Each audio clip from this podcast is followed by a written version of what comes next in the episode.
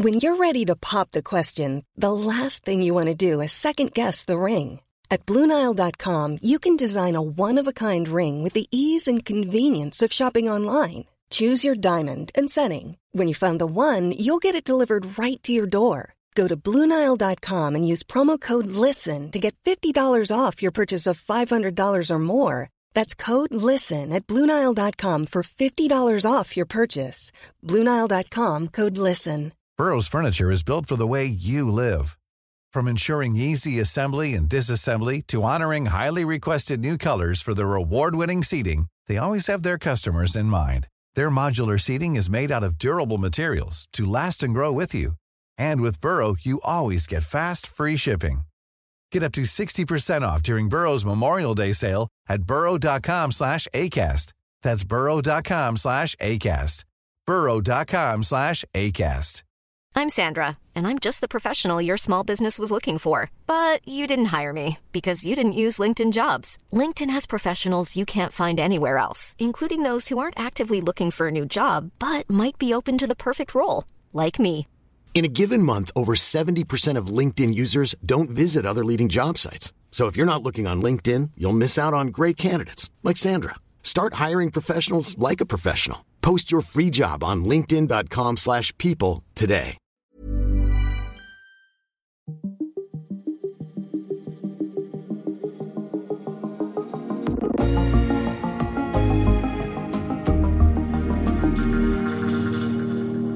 Som om den russiske invasion ikke er nok at kæmpe med, så nærmer temperaturerne i Ukraine sig nu frysepunktet. The winter will be a massive threat to millions of Ukrainians.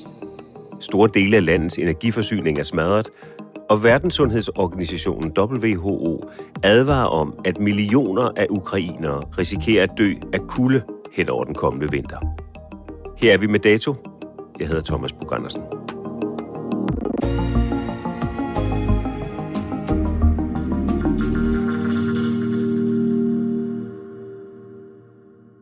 Har du pakket kufferten fuld af uldsokker og skiundertøj og ekstra varme huer?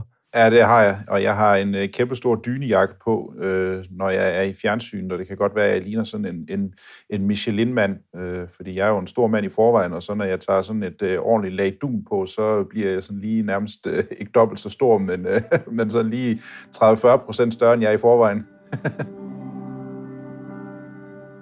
Det her er Claus Borg Reinholdt. Han er udenrigskorrespondent her på TV2, og øh, de fleste kender ham som ham, der dækker krigen i Ukraine. Du er i Odessa i øjeblikket, i den sydlige del af Ukraine, nede ved øh, Sortehavet. Og vi taler sammen, fordi temperaturen er på vej ned under frysepunktet i Ukraine, hvis den ikke allerede har noget derned.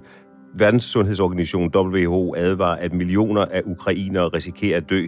Ikke af krig, men af kulde igennem den kommende, over den kommende vinter, hvis ikke man griber ind. capital of Kiev is now blanketed by snow. Temperatures are dropping below freezing throughout the country, and many residents are without power, heat, and in some cases, water. Hvordan er temperaturen der, hvor du er? Termometeret siger omkring øh, en 2-3 grader, så vidt jeg, jeg sådan kan, kan se, men det føles som ja, minus 5, 6, 7, 8 grader eller sådan noget, tror jeg. Jeg har selv boet i Rusland i, i en del år, og jeg er vant til, til kulden. Hov, der gik strømmen her på hotellet, hvor jeg er. Øh, nu sidder jeg i mørke, og det er egentlig meget sigende for, for situationen her i, i Ukraine. Altså, det hotel, som jeg bor på, der, og der kom strømmen igen, de har en generator stående, som, øh, som æder over 100 liter brændstof i timen for at kunne holde det her hotel kørende med, med elektricitet. Og det er naturligvis heldigt, at jeg kan få lov til at bo her. Men hvis man tænker på de mennesker, som, som ikke har en generator, jamen de sidder altså øh, uden elektricitet nærmest øh, hele tiden. Men kulden, den er, øh, den er allesteds nærværende, og der er den også her på hotellet, fordi at det her hotel, det kører på elvarme. Øh, Og her er altså rimelig koldt herinde, hvor jeg sidder, men ude på gaden, der er det naturligvis endnu koldere. Har du oplevet ukrainsk vinter før? Ja, det har jeg. Der, under invasionen der i starten af februar, der var der virkelig koldt udenfor. Altså, og det er sådan en, en, der går helt ind i knoglerne. Selvfølgelig kan det også blive koldt hjemme i Danmark, men jeg synes bare, at den her kulde, der er hernede, den, øh, den er sådan lidt mere bidskidte. Den, øh, den går sådan ind i kroppen på en og ind i knoglerne, hvor man sådan bliver sådan grundkold til sidst, hvis man opholder sig for lang tid udenfor. Og man kan sige, at under normale omstændigheder, så vil man jo tænde for radiatoren eller fyre lidt op i brændeovnen, øh, men den ukrainske infrastruktur, altså varmeforsyning, elforsyning osv., er også blevet ramt i stor stil af krigen. An unnecessary suffering on the civilian population is a war crime.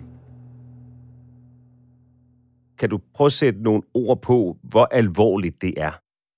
Det er alvorligt. Russerne de er i et stykke tid nu gået efter med deres langtrækkende raketter og ramme den her såkaldte kritiske infrastruktur. Det er jo øh, elforsyning, det er varmeforsyning, det er vandforsyning osv. Og det er, må man sige, det de lykkedes rigtig, rigtig godt med.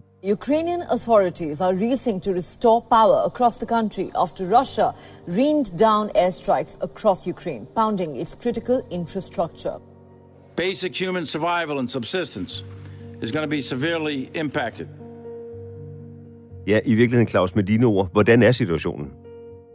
Jeg vil sige, den, øh, den går hen og bliver desperat. Øh, indtil videre, der er min fornemmelse, at folk de klarer sig, men og her, når jeg siger, at folk de klarer sig, så er det i de større byer i Ukraine, hvor der trods alt stadigvæk er strøm i ny og næ. Blandt andet her i Odessa ved jeg, at der er rigtig, rigtig mange øh, regioner og områder, som er uden strøm flere timer om dagen. Øh, nogle har kun strøm for eksempel om natten. Jeg talte med en kvinde i går, som sagde til mig, at hun havde strøm fra klokken 1 til klokken 7 altså fra klokken 1 om natten og så til klokken 7 om morgenen. Resten af tiden har hun overhovedet ikke strøm. Og igen, det er altså kun her i en by, hvis vi bevæger os uden for byerne, altså ud til de steder, som man i vores sprog kalder frontlinjen, altså derude, hvor der er krig, altså hvor de russiske soldater, de står over for de ukrainske soldater, hvor der er kampe, jamen der er der ingenting. Der er der øh, slet ikke nogen strøm. Altså der kommer strømmen aldrig nogensinde det er naturligvis noget, som man arbejder på at få genetableret, men, men lige nu, der er der altså rigtig, rigtig mange ukrainere, som, som slet ikke har noget, hverken rindende vand, hverken strøm eller noget som helst, og heller ingen varme. Men det værste, det er naturligvis det her med, at der ikke er elektricitet rigtig, rigtig mange steder. Man siger jo, at omkring over, over 6 millioner husstande er, er uden elektricitet, men, men det er en, en underdrivelse. Der er langt flere, som er uden strøm, øhm, og det er så hele tiden. Der er så nogen, der kun har strøm ret sporadisk. Millions of people in the dark right now as snow falls in major cities. Yesterday's wave of missile strikes caused further damage to a power grid that was already afflicted by previous Russian attacks. Når man kigger rundt i hele landet, er det de fleste, som er uden varme, eller er det trods alt sådan, at majoriteten af størstedelen af ukrainer kan tænde for radiatoren, måske ikke skrue den helt op, men øh, i hvert fald få øh, noget varme, som gør, at man ikke skal sidde og klapre tænder. Det er jo sådan her i Ukraine, der har vi ikke øh, termostater på radiatorerne, som vi har i eksempelvis Danmark. Der har man en radiator, som bliver styret fra et centralt hold. Det vil sige, at der er en varmecentral, som beslutter sig for, at nu tænder vi for varmen, og så får et lejlighedskompleks eller et område, de får så sendt varme dertil. Så derfor er det ikke sådan, at du selv kan bestemme om, hvorvidt der skal være lunt eller ej i din lejlighed rigtig, rigtig mange steder her i, i Ukraine. Men heldigvis kan man sige, at det er stadigvæk mange steder muligt at få gang i de her radiatorer fra central hold, men det man frygter, det er jo, at russerne de vil opskalere de angreb lige præcis mod de steder, hvor man styrer den her centralvarme. Der er så andre steder, andre husstande i Ukraine, som, som beror sig på elvarme, det vil sige, de er afhængige af, at der er elektricitet, og den er altså hårdt ramt. Det er elnettet, som er aller, aller hårdest ramt i Ukraine lige nu. Hvis jeg går rundt her i Odessa, jamen øh, det er til larmen af generatorer, som står og buller ude på et hvert gadehjørne. Det er butikker, som er nødt til at have gang i de her generatorer for at have strøm til deres butikker, og det er jo ikke kun for at få lys. Det er jo også for at få kasseapparaterne til at virke. Det er for at få internettet til at virke osv. osv.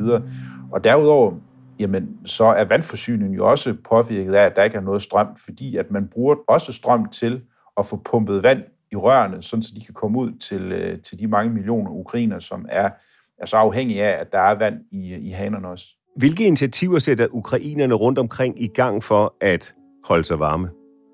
Rundt omkring i landet, der ved jeg, at der, der er blevet oprettet sådan nogle varmestuer, øh, og det er ikke bare varmestuer, det er også steder, hvor du kan gå hen og få opladet din telefon, din computer, din tablet, eller hvad det nu skulle være, fordi at rigtig, rigtig mange ukrainer, som sagt, er uden strøm hjemme i deres lejligheder og deres huse, så, så kan de tage derhen, og der er altså rigtig, rigtig lange køer til at komme ind de steder, der. Man kan så lige få en kop varm te og så videre, og så øh, sidder man ellers rundt om sådan et langt bord, og så sidder man ellers der med de der ledninger, og så får man så mulighed for at kunne få opladet sin telefon, og det ser jo helt bizart ud. Vi befinder os i Europa i år 2022, hvor folk de valgfarter til de her steder rundt omkring i Ukraine for at få opladet deres telefon, for at de kan være i kontakt med deres kære og deres venner rundt omkring.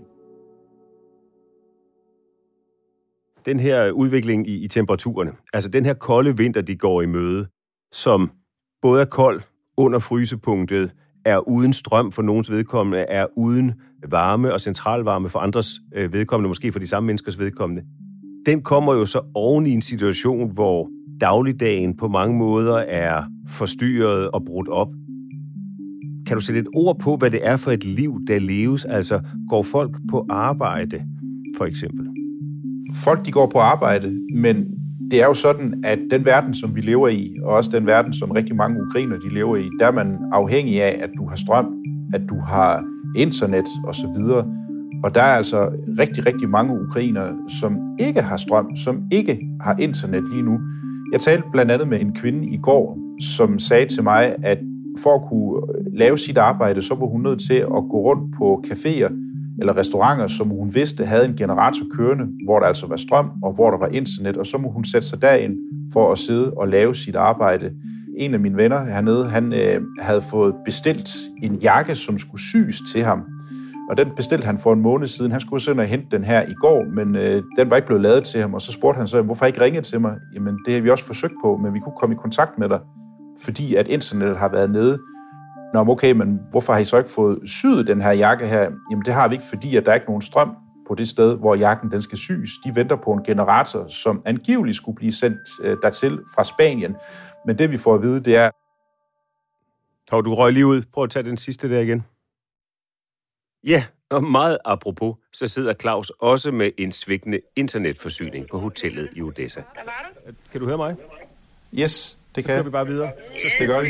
Okay. Øhm. Så har vi forbindelsen op at køre igen. Men for ukrainerne byder den kommende vinter på en del større udfordringer. And the urgent power crisis following devastating Russian strikes. The most urgent need are generators and diesel. Det er selvfølgelig altid svært at spå øh, om vejret, men øh, Kievs borgmester Vitali Klitschko har været ude og advare om, at Ukraine kan stå over for den værste vinter siden 2. verdenskrig. Hvordan det? Jamen det gør de, fordi at øh, man har en forventning om, at russerne de ikke stopper de her angreb mod den her kritiske infrastruktur. Der er masser af rygter om, at øh, angrebene de vil fortsætte, og det er der også rigtig meget, der tyder på. De langtrækkende missiler, som russerne har sendt ind over Ukraine, de har allerede nu ødelagt rigtig, rigtig meget af den kritiske infrastruktur i Ukraine, og man forventer altså, at det vil fortsætte, fordi at det er det sted, hvor russerne de kan gøre størst skade på Ukraine.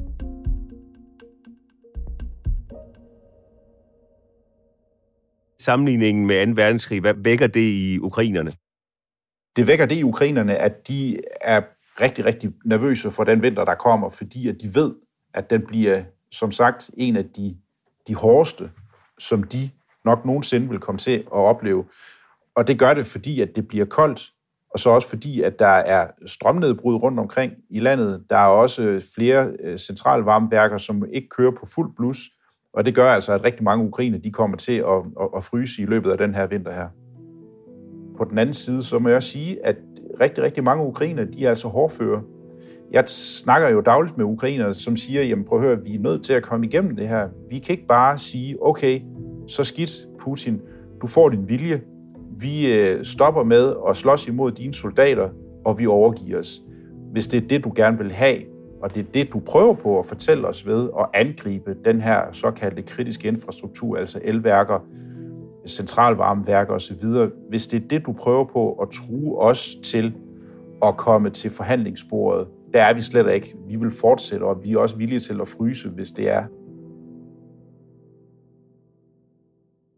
Der har været krig i Ukraine siden februar, og i løbet af de seneste måneder har det ukrainske militær jo faktisk generobret øh, flere områder fra russerne, blandt andet Kherson-regionen, hvor så mange ukrainer har kunnet vende hjem, efter russerne har forladt området. Hvad er det, de kommer hjem til? Altså, hvad er det for en situation, hvad er det for et liv, de kommer hjem til? Jamen, de kommer jo hjem til ingenting nærmest. De kommer hjem til en tidligere fast ramme, som er nærmest fuldstændig smadret. Hvis man er heldig, jamen, så står lejligheden stadigvæk intakt, men selvom at den ikke er blevet bumpet, så er der ikke noget vand i hanerne. Der er ikke noget elektricitet i lejligheden. Øh, der er stort set ingenting. Centralvarmen virker heller ikke de steder der. Og det gør den ikke, fordi at kampen har været så hård. Og det gør jo, at man som ukrainer er nødt til at ty til nogle metoder, som man måske ikke lige helt er vant til i år 2022. Den måde, som øh, rigtig mange ukrainer de laver mad på eksempelvis nu, det er at sidde ude i baggården i det lejlighedskompleks, man bor i, og så laver man mad over åben ild. Jeg har selv været vidne til steder, hvor folk de øh, har samlet sig, og så har de lavet sådan et interimistisk bålsted, og så sidder man og koger vand. Det er vand, som man lige kan finde rundt omkring. Det er jo ikke vand fra vandhanen, som man drikker her i Ukraine. Så har de fundet vand et eller andet sted, så koger de det, og så bruger de så det til både at vaske sig i, men også at drikke nogle gange, og så laver man også mad udenfor. Det kan godt være, at man tænker, at det lyder da hyggeligt, man så lige kan mødes med naboerne og så lave sådan en lille, et lille bålsted udenfor. Men når det gælder om at overleve, så er det altså ikke særlig hyggeligt. Og de mange ukrainer, der kommer hjem til et hus, et hjem, som er smadret, hvad gør de? Hvor tager de hen? Jeg besøgte for ikke så lang tid siden en ældre kvinde, som boede i en lejlighed med sin mand, og der ramte russiske raketter, som desværre slog manden ihjel.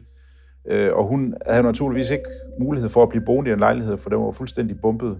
Den lå på tredje sal, og halvdelen af lejligheden den var blevet fuldstændig revet op af de her raketter her. Så naturligvis kunne hun ikke bo der, så hun var nødt til at flytte ned til nogle venner. Og det er det, de fleste ukrainere de gør. Hvis lejligheden eller huset er blevet bombet, jamen så tager de over til venner og bor der, og så håber de så på, at de på et eller andet tidspunkt kan få genopbygget det sted, som de engang havde som hjem.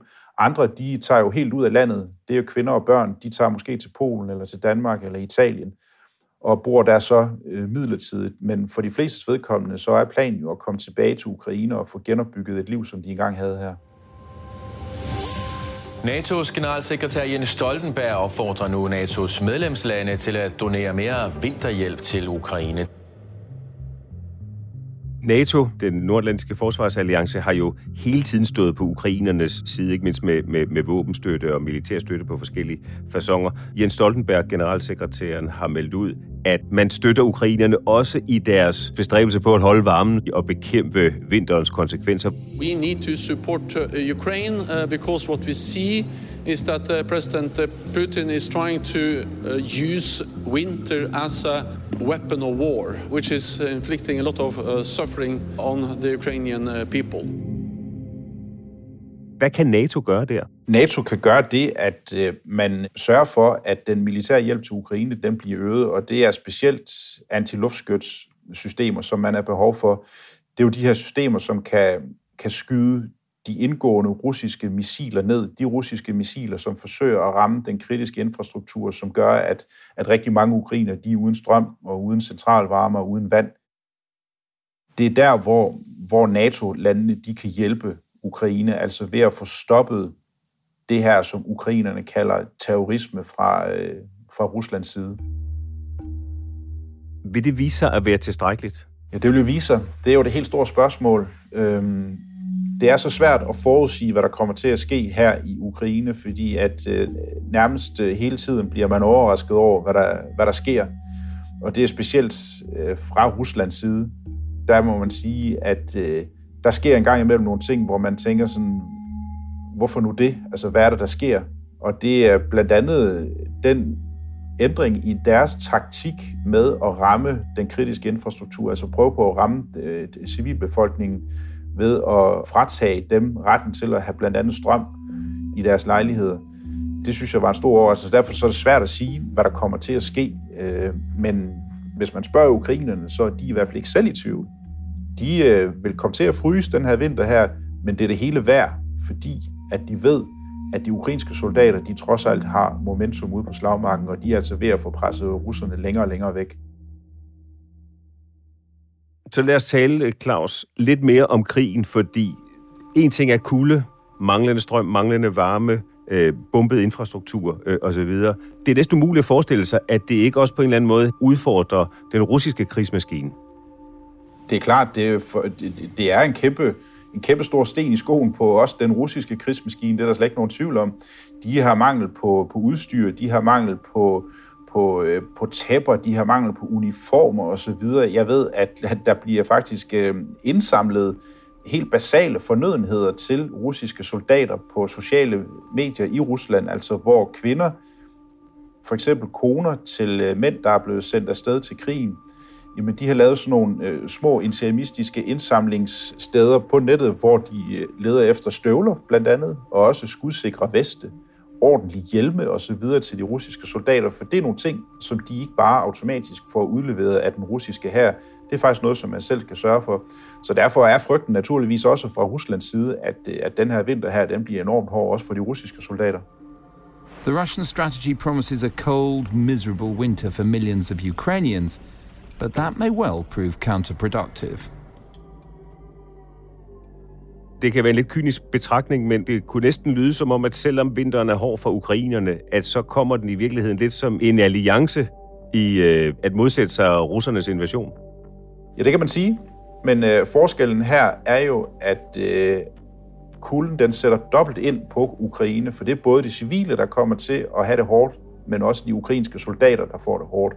På den anden side, der er det kun i situationstegn de russiske soldater, som kommer til at få det hårdt. Den russiske befolkning, de er jo stadigvæk varme i deres lejligheder. De er ikke ramt af de her raketter mod russisk kritisk infrastruktur. Så derfor så er øh, ifølge de ukrainer, som jeg taler med, det er stadigvæk ikke helt retfærdigt, det der sker. Tak for øh, snakken. Strømmen holdt hele vejen igennem, trods et enkelt øh, blackout øh, undervejs. Og du er helt på egen hånd. Ja, det er. Øh, jeg har kamera og hulens masser af batterier med, øh, men øh, kæmper lidt med at få forbindelse til dem derhjemme, fordi at der, altså, det her med, at der ikke er nogen elektricitet, det er fandme et kæmpe problem. Altså, det... God arbejdsløst. Tak.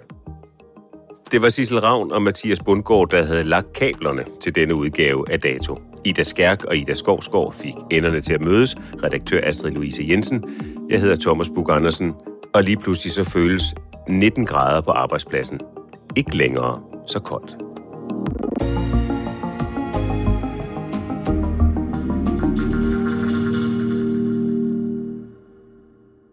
Du har lyttet til en podcast fra TV2. Imagine the softest sheets you've ever felt. Now imagine them getting even softer over time. That's what you'll feel with Bowl and Branch's organic cotton sheets. In a recent customer survey, 96% replied that Bowl and Branch sheets get softer with every wash. Start getting your best night's sleep in these sheets that get softer and softer for years to come. Try their sheets with a 30-night guarantee. Plus, get 15% off your first order at bowlandbranch.com. Code BUTTERY. Exclusions apply. See site for details. Hi, I'm Daniel, founder of Pretty Litter. Cats and cat owners deserve better than any old-fashioned litter. That's why I teamed up with scientists and veterinarians to create Pretty Litter. Its innovative crystal formula has superior odor control and weighs up to 80% less than clay litter. Pretty Litter even monitors health by changing colors to help detect early signs of potential illness. It's the world's smartest kitty litter. Go to prettylitter.com and use code ACAST for 20% off your first order and a free cat toy. Terms and conditions apply. See site for details. Planning for your next trip? Elevate your travel style with Quince. Quince has all the jet setting essentials you'll want for your next getaway, like European linen, premium luggage options, buttery soft Italian leather bags, and so much more. And is all priced at 50 to 80% less than similar brands. Plus, Quince only works with factories that use safe and ethical manufacturing practices. Pack your bags with high-quality essentials you'll be wearing for vacations to come with Quince. Go to quince.com slash pack for free shipping and 365-day returns.